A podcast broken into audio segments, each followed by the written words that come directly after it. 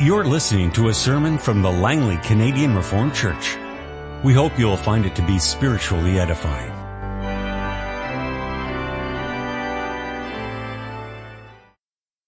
Let us open our Bibles together. We turn to the first book of the Bible, the book of Genesis, chapter 37. It's also our text for this afternoon, Genesis chapter 37. We'll be beginning our scripture reading at verse 1 to the end of the chapter. And there the word of God reads as follows, Jacob lived in the land where his father had stayed, the land of Canaan. This is the account of Jacob. Joseph, a young man of 17, was tending the flocks with his brothers, the sons of Bilhah and the sons of Zilpah, his father's wives. And he brought their father a bad report about them.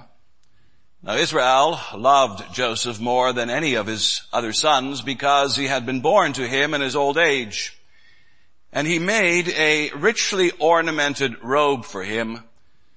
When his brothers saw that their father loved him more than any of them, they hated him and could not speak a kind word to him.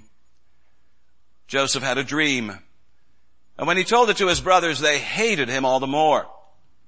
He said to them, listen to this dream I had.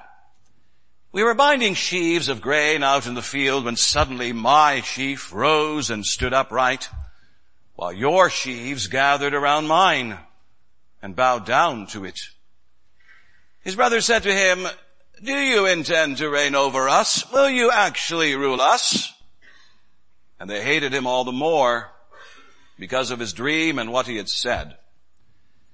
Then he had another dream and he told it to his brothers. Listen, he said, I had another dream and this time the sun and moon and eleven stars were bowing down to me. When he told his father as well as his brothers, his father rebuked him and said, what is this dream you had? Will your mother and I and your brothers actually come and bow down to the ground before you? His brothers were jealous of him, but his father kept the matter in mind. Now his brothers had gone to graze their father's flocks near Shechem, and Israel said to Joseph, as you know, your brothers are grazing the flocks near Shechem. Come, I'm going to send you to them. Very well, he replied. So he said to him, go and see if all is well with your brothers and with the flocks and bring word back to me. Then he sent him off from the valley of Hebron. When Joseph arrived at Shechem, a man found him wandering around in the fields and asked him, what are you looking for? He replied, I'm looking for my brothers. Can you tell me where they are grazing their flocks? They have moved on from here, the man answered. I heard them say, let's go to Dothan. So Joseph went after his brothers and found them near Dothan. But they saw him in the distance and before he reached them, they plotted to kill him. Here comes that dreamer, they said to each other. Come now, let's kill him and throw him into one of these cisterns and say that a ferocious animal devoured him. Then we'll see what comes of his dreams. When Reuben heard this, he tried to rescue him from their hands. Let's not take his life, he said. Don't shed any blood. Throw him into this cistern here in the desert, but don't lay a hand on him. Reuben said this to rescue him from them and take him back to his father. So when Joseph came to his brothers, they stripped him of his robe, the richly ornamented robe he was wearing, and they took him and threw him into the cistern. Now the cistern was empty, there was no water in it. As they looked, or as they sat down to eat their meal, they looked up and saw a caravan of Ishmaelites coming from Gilead. Their camels were loaded with spices, balm, and myrrh, and they were on their way to take them down to Egypt. Judah said to his brothers, what will we gain if we kill our brother and cover up his blood? Come, let's sell him to the Ishmaelites and not lay our hands on him. After all, he is our brother, our own flesh and blood. His brothers agreed. So when the Midianite merchants came by, his brothers pulled Joseph up out of the cistern and sold him for 20 shekels of silver to the Ishmaelites, who took him to Egypt. When Reuben returned to the cistern and saw that Joseph was not there, he tore his clothes. He went back to his brothers and said, the boy isn't there. Where can I turn now?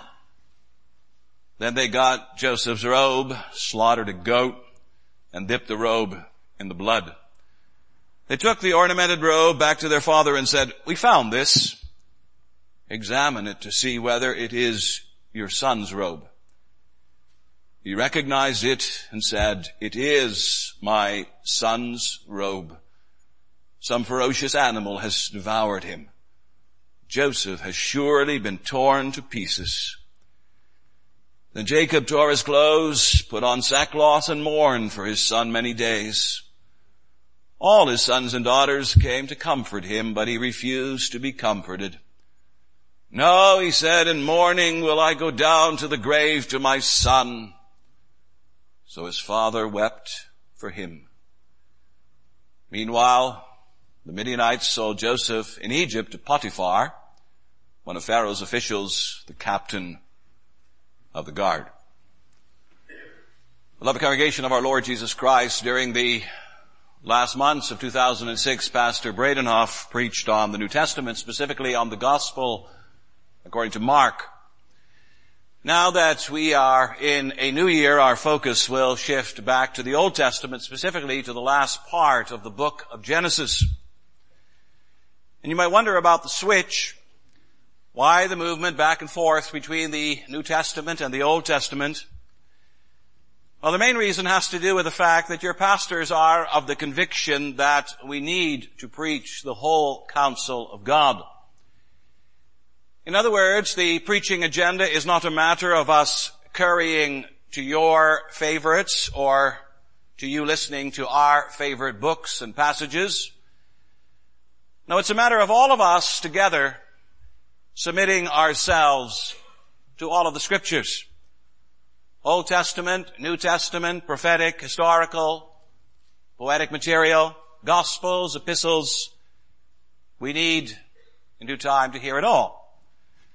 Our spiritual diet must be as rich and as varied as the Word of God itself. And so today, beloved, and in the coming weeks, we move from the gospel to history, from the New Testament to the Old Testament, from ancient times to even more ancient times. Backward we go. But why so far back? Why so far back to the first book of the Old Testament? Well, you may know that for some time we have been trying to work our way through this first book of the Bible and not so long ago we saw the Lord and his dealings with the patriarch, the third patriarch, Jacob. And you realize that leaves some unfinished business with the next major figure, namely with Joseph. Joseph and the closing chapters of the book of Genesis. And so in a way you can say it's on to Joseph. But more accurately yet, it's on to the Lord's dealings with Joseph. And of course, these coming chapters have a lot to say about family dynamics, and we shall see that. These coming chapters also have a lot to say about God's marvelous, mysterious providence. And we shall see that too. But more than anything else, what we have before us is the Lord and his redemptive program. And we shall see how he continues to lead it, to unfold it, to develop it, and to guide it. And so really it's the Lord's character and the Lord's work that form the focus of our preaching. That's the kind of focus that also enriches your life and my life every day. So beloved, I'd like to preach to you on the following theme, a bad start for a future deliverer. And we are going to note how Joseph is loved, hated, and sold. So very simply a bad start for a future deliverer. We're going to see how Joseph is loved, hated, and sold. Well, beloved, you'll notice that Genesis 37 opens with a kind of double introduction. First, we receive the news that Jacob is still living in the land of his father Isaac, which is the land of Canaan. And second, we are told that we are now going to see what happens to Jacob's line, Jacob's posterity. For that's really the meaning of the phrase, this is the account or this is the generation of Jacob. It really is going to tell us how things unfold further for Jacob and his family. Well, how do things continue to unfold? Well, notice that immediately our attention is directed to Joseph, a young man of 17 years of age. Who is Joseph? Well, most of the children here, I'm sure, can tell you who Joseph is. Joseph is one of the youngest sons of Jacob. And Joseph also is the son of Rachel, the wife that Jacob loved most. You may recall some years earlier there had been a lot of drama in the tents of Jacob. He, he thought he was marrying Rachel, but he woke up one morning and I don't know exactly how this happens, but it happened. He woke up one morning and he discovered instead of Rachel, it was Leah. His father-in-law Laban had tricked him. Because he really wanted Rachel, Jacob agreed to work another seven years for his father-in-law. That's 14 years of labor for one wife. Well, Jacob paid it. As far as we know, he paid it rather gladly. And so he woke up one morning with two wives, actually two sisters, but that's not all. He also woke up with two very competitive wives. And the competition played itself out in the children that were subsequently born. Leah gave birth to Reuben, then Simeon, next to Levi, then to Judah. Meanwhile, Rachel has none. In desperation, she gives Bilhah, her maid, to Jacob, and Bilhah gives birth to Dan and Naphtali. And Leah, seeing perhaps that the gap is starting to narrow, then gives her maid, Zilpah, to Jacob, and she gives birth to Gad and Asher. And then Leah herself receives more children, Issachar, Zebulun, and even a daughter called Dinah. And meanwhile, Rachel still has none. But then we're told, scripture says, that the Lord remembered Rachel, listened to her prayers, and opened her womb. Finally, she received a child, a son, and she called him Joseph. Sometime later, she conceived again and gave birth to another son, and then she died. And we know that as she was dying, she named the second son Benoni, son of my trouble or son of my sorrow. Thankfully, Jacob changed the poor fellow's name to Benjamin, so he became the son of my right hand. Now, beloved, if you look at it, that's quite the story. And it's a story that tells us right away that in many respects, Jacob's family life was like a circus. A circus of competition and jealousy, all driven ultimately by the great desire to be loved. Jacob loved Rachel more than Leah. The scripture says that Leah loved Jacob desperately. Did Rachel love him too? We don't truly know whether she loved him as much as Leah loved him. What we do know, however, is that Jacob always loved Rachel more, and as a result, scripture tells us that he also loved her children more. And that becomes rather obvious. Verse 3 states, Now Israel loved Joseph more than any of his other sons because he had been born to him in his old age. Obviously, Jacob had his favorites. Obviously, Jacob did not love all of his children equally.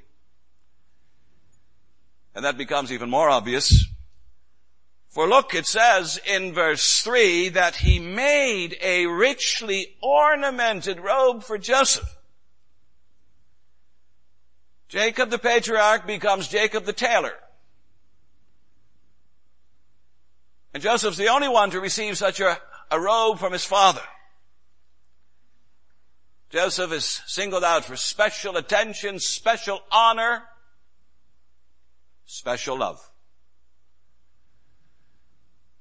Now when you think of it, what is that but an utterly wrong approach to one's children?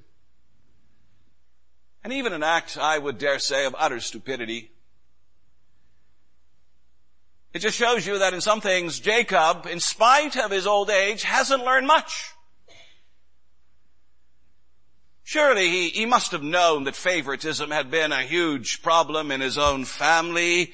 The fact that Isaac loved Esau more and that Rebekah loved Jacob more had been the cause of no end of trouble and sorrow and separation. And you would think that Jacob would have learned something from all of this.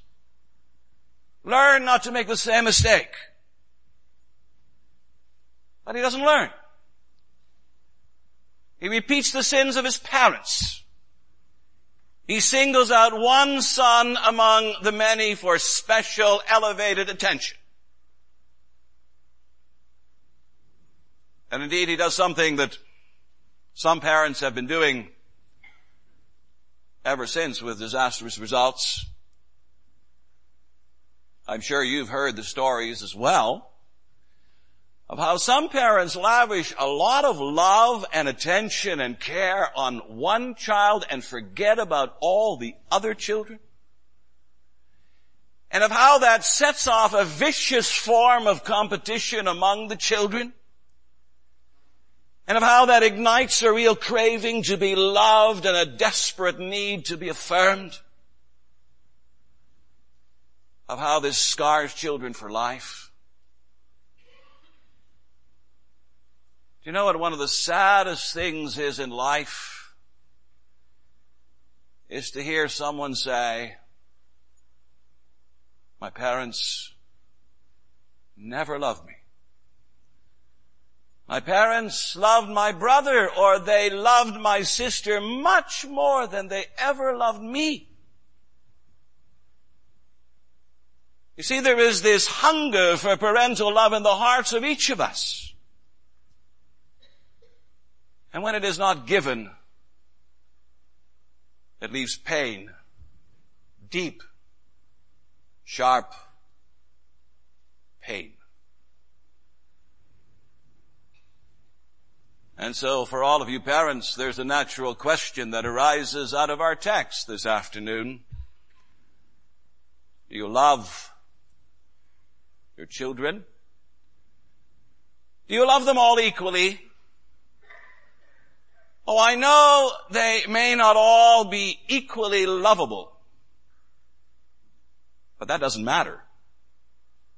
Your business as a parent is to love them all alike, all the same.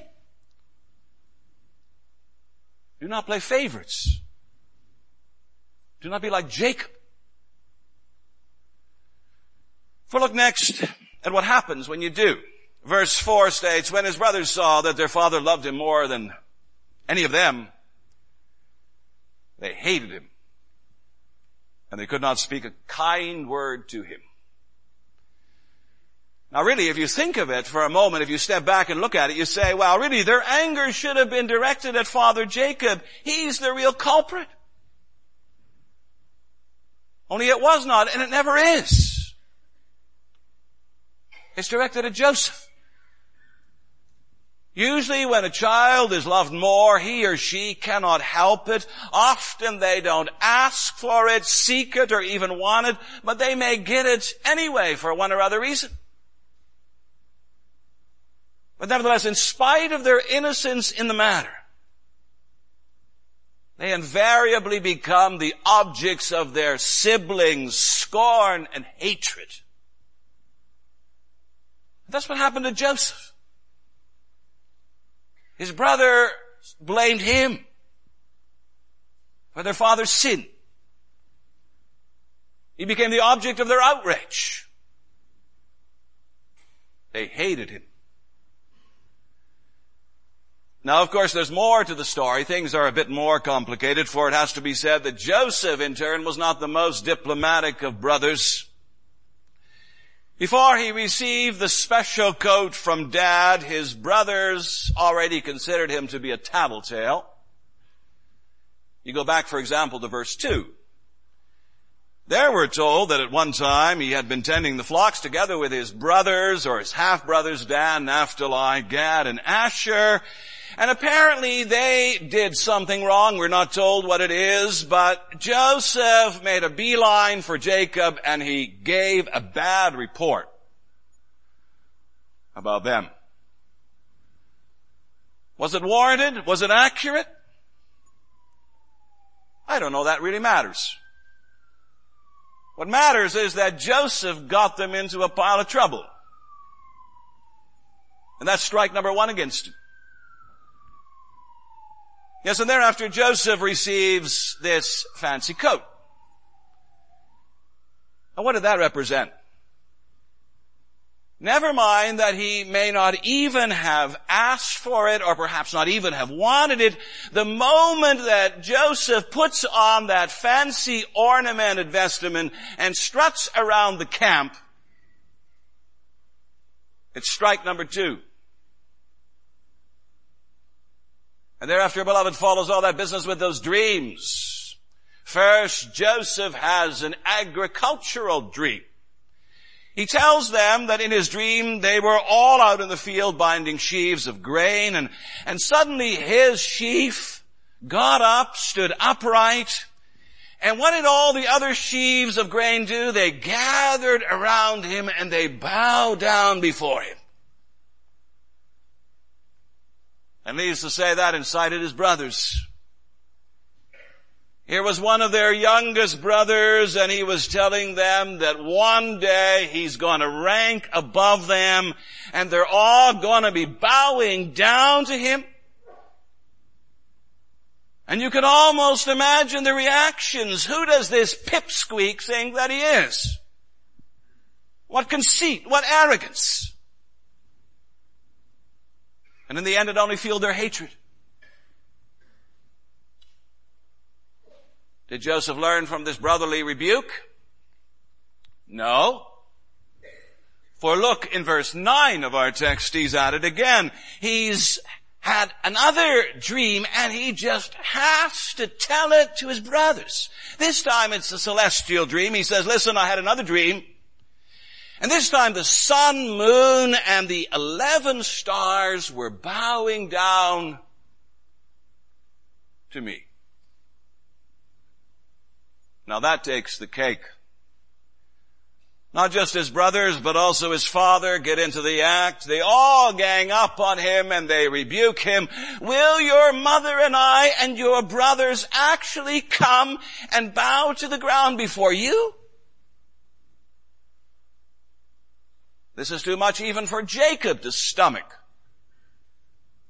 The favorite son has crossed the line. But you know, as far as the brothers are concerned, Joseph is more than just crossed the line.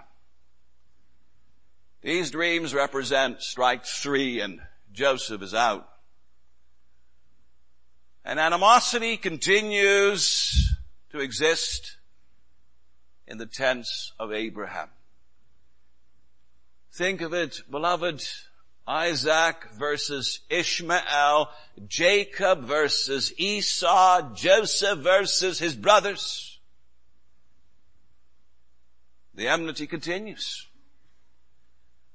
Only one more thing, it says at the end of verse 11 that his father kept the matter in mind. That reminds you of Mary later on keeping things in mind as well. Obviously, for some reason or other, Father Jacob did not forget these dreams of his son Joseph. And of course later on they'd make a whole lot of sense. So beloved, what do we have in our text thus far? I would say we have an unwise father who plays favorites and we have a teenage son who doesn't know when to keep his mouth shut. Now in saying that, I realize, I realize, and you can see that as well, there are some commentators that take all of this and, and they put a very positive spin on it all and a very positive spin on Joseph. But I don't know about you, but every time I read the text, I think the positive spin is wishful thinking. It doesn't wash. You cannot just like that absolve Joseph of his teenage blunders. In the case of his brothers doing wrong, he, he should have confronted them and not father Jacob. And in the case of his dreams, he should have done what his father did, which was keep them in mind. You don't need a BA in psychology to know that telling these kind of dreams to your brothers, your older brothers and your family will create a nasty backlash. As real and as true as they may have been, they still needed to be handled with care and wisdom. And so here, no doubt, children, is a, a word for you. Here's a word about how not to act with respect to your brothers and sisters.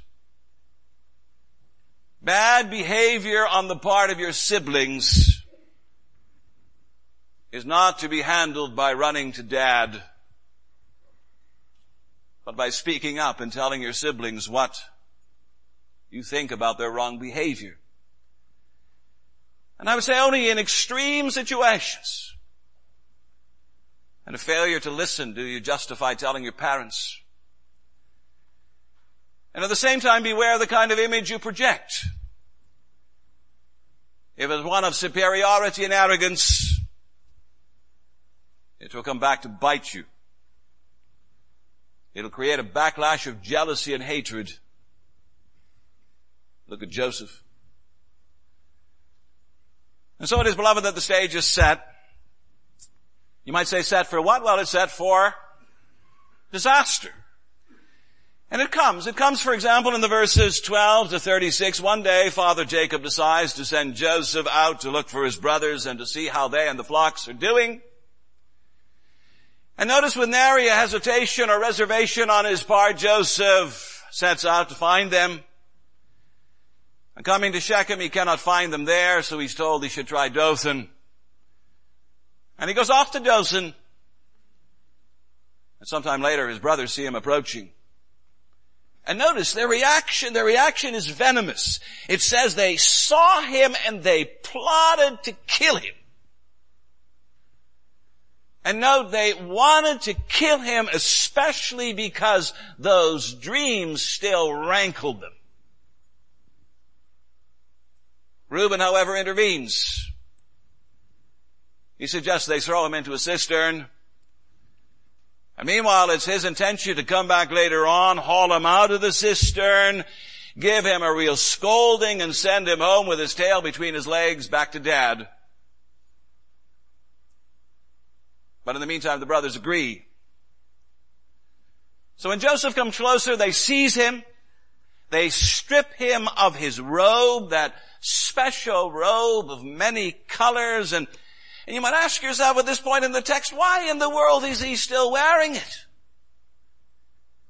Doesn't he know? Doesn't he sense that, that his brothers hated him because of it? How can he be so dense? In case, they strip him and they throw him into the cistern. And once the job is done, Reuben goes off elsewhere to tend to other business. But then as he's gone, and while the brothers are eating, and no doubt Joseph is screaming his lungs out in the background, a caravan of Ishmaelites or Midianites traders approach. And suddenly Judah has a brainwave.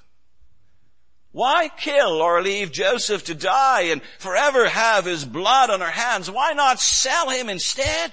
And that's what they decide to do. They sell him for 20 shekels of silver. And of course, sometimes later, Reuben returns and finds Joseph gone. And he's almost beside himself. And I'm being told what he, what's happened. Uh, the brothers seem to devise a false plan. Father Jacob is given Joseph's special robe, bathed in blood, and he jumps to the rather obvious conclusion that an animal, a wild animal, must have attacked him and devoured him. And then he goes into a deep, inconsolable mourning. No one can reach him. The father who loses his favorite son acts as if he has only one son. And also, one might add, the father, who in his younger days had been a pretty good deceiver himself, is himself deceived by his own sons. And while all of that is happening, beloved, Joseph is traveling. The Midianites are taking him to Egypt, and there he's sold to an Egyptian official called Potiphar. Well, beloved, all in all, it's quite a tale. It's a tale that has enough twists and turns in it to make for a very good movie script. But still we need to ask, what does it really mean? Is it nothing more than an interesting, entertaining, and intriguing story with all kinds of tensions and conflicts? In actual fact, it's more than that. We need to dig deeper. We need to dig deeper into the plan of God and what is that plan? Well, turn to Genesis 15, the verses 13 and 14, where it says, Then the Lord said to Abraham, Know for certain that your descendants will be strangers in a country not their own, and they will be enslaved and mistreated for 400 years. But I will punish the nation they serve as slaves, and afterward they will come out with great possessions. You know already, beloved, in Genesis 15, God is promising Abraham a great nation. And he says that that great nation is in turn going to be a source of blessing for all the nations of the earth. In other words, out of this nation is going to come the great Messiah the great Savior. But before He comes, there will be exile and there will be slavery. And so who will look after God's people during all those long years of exile? Those 400 years? Who will lead them and guide them? God will. And God will do so by raising up leaders and deliverers. Yes, and Joseph is one of them. Perhaps the first of them. And so we begin to understand, beloved, that what happens here in Genesis 37 and what is told us throughout the ages, this isn't something insignificant or accidental or, or merely to pick the curiosity of the saints living years later. No, beloved, already here in Genesis 37, God is shaping and He's preparing for His people a future deliverer. Future deliverer unlike almost every other deliverer that He's ever put together. Well, in a way, we cannot help but see in him already a connection with what happens to the, the greatest deliverer of all, the Lord Jesus Christ. For think for a moment, the Lord Jesus Christ, much loved by his Father, much hated by his brethren, sold, not 20 shekels of silver, but 30 pieces of silver you see, there are all these parallels, and we're going to see more of them as we continue on with these chapters in the last part of Genesis, these parallels between Joseph and Christ. But in those parallels there are also very defined differences. For while this father has only one begotten son, he loves all of his sons and daughters with the same love and the same intensity. Isn't that what scripture says? We all are heirs, fellow heirs with Christ. It isn't as if he gets more love. It isn't as if he gets more grace. It isn't as if he gets more rights. Now the scripture says we are all members of the family of God. And beloved, while this son is hated, he is hated without a cause. Unlike Joseph, unlike all other deliverers, human deliverers, there is in him no duplicity, there is in him no conceit, there is in him no arrogance. No insensitivity, I would even dare say no stupidity. He's the perfect son. And finally, while this son is sold, he's not sold into slavery. He's sold into death. He's sold to die. To die in order that you and I might live today and live forever. And so, beloved, while we have to keep an eye on the obvious aspects of this text, Let's not neglect to see what God is doing and, and working out on that deeper redemptive level.